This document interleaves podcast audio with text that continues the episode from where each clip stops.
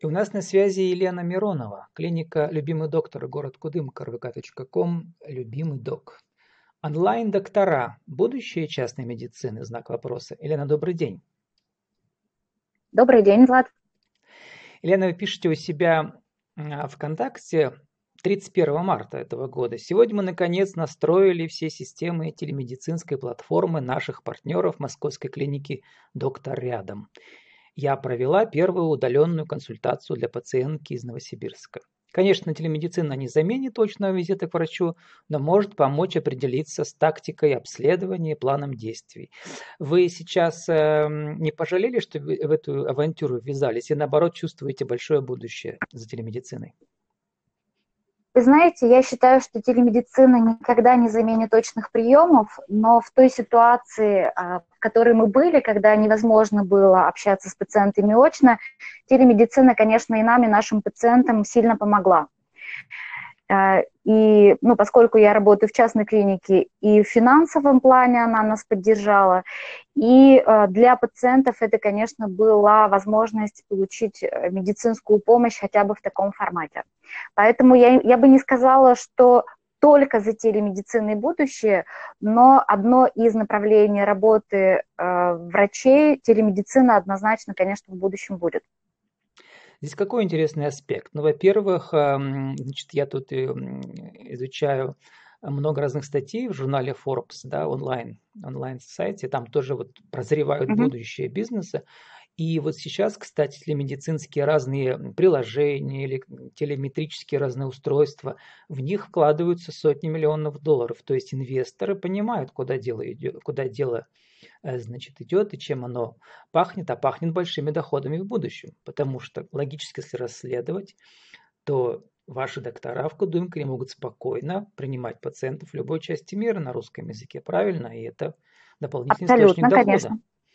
Расскажите Конечно. про ваш опыт. Сколько, э, не в абсолютных цифрах, а в таких, как бы, в долях, что ли, удалось вашим докторам подзаработать во время коронакризиса с помощью телемедицины? И какой был у них опыт и у вас? Ну, я могу вам сказать, что э, доходы докторов значительно возросли. Э, чем это было обусловлено? Э, наши партнеры нашли а, спонсоров на период именно коронакризиса. Благодаря этому консультации для пациентов были бесплатные. Это была возможность познакомить пациентов с телемедицинским форматом консультации. А, соответственно, для докторов эта а, работа оплачивалась, и выиграли от этого фактически все. И инвесторы, которые, как вы правильно заметили, понимают, куда развивается ветер, ветер будущее, дует. да, куда ветер дует, куда направлен вообще вектор развития.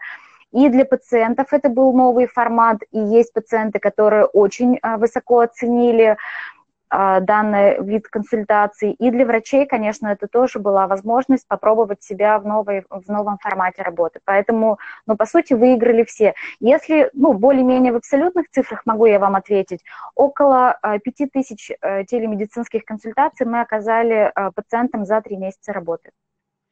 Но за неполных три месяца. Это очень много, потому что я посмотрел там э, в приложении, там ну, я заглянул а, в онлайн-версию, да, там, например, первичный да. прием 1000 рублей стоит. То есть, если 5000 приемов умножить на 1000, получится большая ну, цифра. А, И вы там получаете это маленькую долю.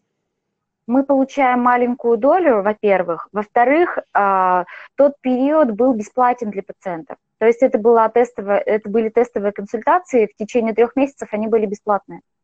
То есть пациенту это не стоило ничего.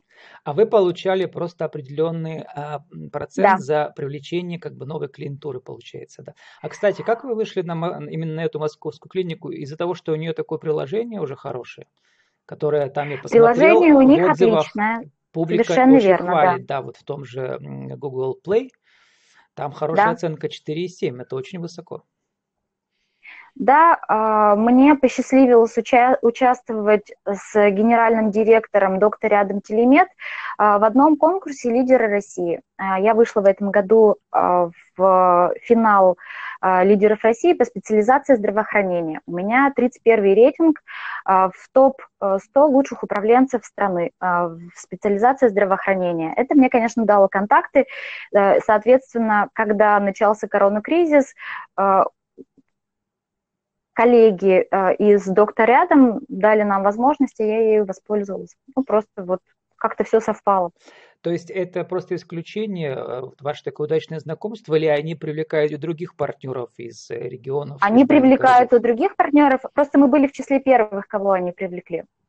Они э, привлекали любых желающих. А вот э, про будущее. Вот что говорят ваши доктора? У вас там сколько всего работает с вами, сотрудничает докторов? Ну вот а, в штате у меня 25 человек. Из Они них в том докторов числе работают 18... еще и в городских клиниках бесплатных тоже, да, государственных? Э, часть из них работает в государственных клиниках, часть из них работает только у меня в клинике. А, из 18 врачей а, в телемедицинский формат перешло 8. Частично. Не все оказались да, частично. Угу. Это связано с не тем, все что оказались у них готовы. Нет компьютеров под рукой с веб-камерами или что там у них? Нет, дело не в этом. А по нашим законам российским телемедицинские консультации можно осуществлять только из стен э, медицинского учреждения, которое, которое лицензировано по данному виду помощи. То есть медицинские консультации осуществлялись только из стен клиники.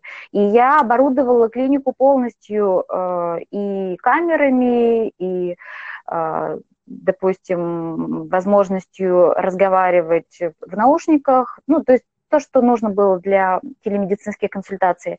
Просто, ну, есть определенная зашоренность, есть определенная косность мышления, есть страх перед новыми технологиями, поэтому, ну, вот считайте, э, половина докторов э, перешла в телемедицинский формат. Вот несколько когда... слов еще про да? процедуру. Да, вот, э, значит, я никогда в больнице не лежал в своей жизни, не, э, как бы не повезло, да, или повезло наоборот, да. Но я даже повезло, я знаю, наверное. что, знаю, что, да, что доктора там что он делает, пальпирует, еще что-то. Как вот э, это сделать через веб-камеру? Сожалению, это невозможно, и сразу мы оговаривали, когда пациент подключался к телемедицине, сразу было оговорено, что есть часть консультаций, которая требует обязательно очного приема. И когда пациент требовал очного приема, мы пациенту об этом честно говорили, писали, но, вы знаете, практика показала, что большинству пациентов не нужен очный прием. А, часто, ну, по крайней мере, вот в этот период, в период кризиса, пациентам нужно было успокоить свою тревогу, и а, действительно им нужно было просто поговорить с врачом. Ну, просто я подумала, может быть, какие-то уже технические как бы устройства, да, которые заменяют э, вот эту ту же пальпацию, или там, или просто пациент сам описывает свои, сам нажимает себе, описывает свои ощущения, да, там, или что он там чувствует внутри. Комочек. Ну, вы знаете, я как врач, как врач я вам могу сказать, что да, конечно, там, допустим, мы э, смотрели пациента по видеокамере, просили концентрировать камеру, допустим, ну, на какой-то области, которая нас особо интересует. Но невозможно пропальпировать. Есть а, разные способы а, понять симптомы, но, конечно, очного осмотра не заменит или медицинская консультация. Именно поэтому первичный прием затруднен всегда. Вот очень легко было с теми пациентами, которых я уже видела, то есть моими повторными пациентами, я уже их знала, а, ну и так же, как и мои коллеги. И можно было обсудить легко консультации, возможности смены лечения или какие-то изменения в, в дальнейшей тактике ведения. С первичными пациентами, конечно, сложнее. Ну вот сейчас будущее, опять же, да, вот этих технологий, там тот же Маск сейчас там какой-то а, заявил новый вид микрочипов, которые будут вживляться сначала в свиней, в свиней, потом и в людей. То есть угу. в будущем, э, возможно, будет если у пациента есть чип, который вы по почте прислали, можно уже будет с ним работать и так заочно. Елена, давайте про офлайн медицину поговорим чуть-чуть, как бизнес тоже. Да? У нас все-таки цикл именно про малый бизнес. Можно ли сказать, что как бы в коронакризис э, все-таки ваш бизнес э, э, чуть-чуть бы и прогорел? Или все-таки вы надеялись, что вы, вы как бы выкарабкаетесь? Потому что у меня очень много было интервью, где люди вообще теряли надежду какую-то. Как у вас было? Вы знаете, а, в первую неделю до того, как мы перешли в телемедицину, у меня было желание клинику закрыть, потому что когда я увидела, сколько обязательств мне нужно выполнить, и, ну, по факту государство повесило все обязательства на работодателя. И для меня, как работодателя, а, был выбор, либо мне сразу ну, какую-то сумму денег потерять, выплатить сотрудникам отходные, можно сказать, те самые там три месяца, и закрыться спокойно. И либо, ну, получить какую-то возможность э, выхода из кризиса. Для меня телемедицина была как раз тем выходом, потому что в, о, если бы мы остались только в офлайн формате, э, я бы уже клинику закрыла. Ну, а Это было нерентабельно. От государства вам удалось получить вот эти там 12 тысяч, если там никого не уволили, там 90% оставили и так далее. Вот такие все э, государственные усилия как-то на вас отразились? Вы знаете, мы э, не вошли в число пострадавших отраслей, э, поэтому э, никаких денег мы не получили, то есть никаких субсидий мы не получили. Единственное, у меня был объявлен простой на администраторов и медсестер, и администратор и медсестры, это пять человек, и секретарь, они получили по пять тысяч от государства в течение трех месяцев, потому что их доход упал ниже прожиточного минимума. Все. Больше никаких... Ну, я, э, я как э, работодатель, э, мой бизнес не получил никаких денег. Скорее, ну, я увеличила отчисления, ну, поскольку у меня доктора получили зарплату повыше, были увеличены отчисления в пенсионный фонд, фонд социального страхования и налоговые отчисления мои возросли в коронакризис. Ну а сейчас вы увереннее смотрите в будущее, да? Нет, абсолютно нет, я бы не сказала, потому что мы не знаем, что нам а, уготовала осень, а, возможности телемедицины, по крайней мере, когда за нее, за телемедицину платит спонсор, уже Эм, ограничены, а, пациенты, по крайней мере, в Кудымкаре а, не готовы а, переходить в телемедицинский формат. У нас было много пациентов из Москвы и Подмосковья. Вот они более продвинуты в техническом плане. Конечно, если работать на всю Россию, в телемедицине оставаться выгодно. Если оставаться только на регионы, это невыгодно это не рентабельно. Ну пока. вот я про то и говорю, что, может быть, вам стоит подумать и э, начать развивать телемедицину. То есть как бы вот новые возможности есть, э, надо ими пользоваться. Но это, конечно, вам решать, потому что это все на ваших нервах, на вашей голове. А про ваше сердце, Елена, поговорим. Вы же еще певица у нас. Я посмотрел ну, ВКонтакте. Ну, это, гром, это громко сказано. Э, ну, я автор-исполнитель своих песен, да. То есть вы и до больницы были автором-исполнителем, и сейчас? Да, совершенно верно. Это а, параллельное а, мои увлечения медицина и музыка. Они как-то всегда параллельно голос, Я послушал там фрагмент вашей песни, вы написали стихи, давайте процитирую. А, «Необъявленная длится война, и бойцы в ней, без сомнения, врачи. Их героями признать за дела нужно срочно, говори, не молчи. В коммунарке, это московская клиника, где коронавирус лечили. День и ночь напролет, люди в масках, костюмах не спят. А весна, весна, как прежде цветет, птицы с юга, как и прежде летят. В общем, вы там сидите за роялем, исполняете вот э, ваши произведения. Елена, вам помогает эта музыка? И как эта музыка помогает вашим, вашим клиентам, которые видят же вас ВКонтакте? Тоже как вы там поете? У вас там 4000 просмотров у этого ролика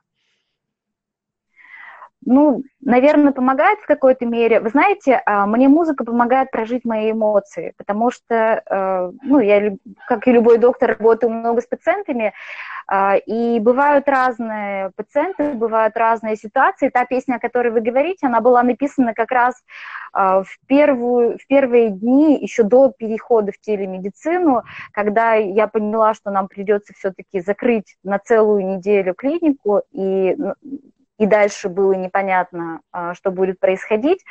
А, да, э, музыка помогает мне а, проживать эмоции, а пациентам, ну, наверное, она помогает увидеть меня не только как врача, но и как человека, потому что ну, зачастую пациенты приходят к врачу, воспринимают его как какого-то небожителя, как человека-робота, который, которому чуждо все человеческое.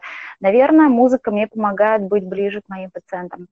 Ну вот даже фото у вас вот черно-белое сейчас, мы, когда выйдет эфир, люди увидят, вот это такое черное артистическое фото.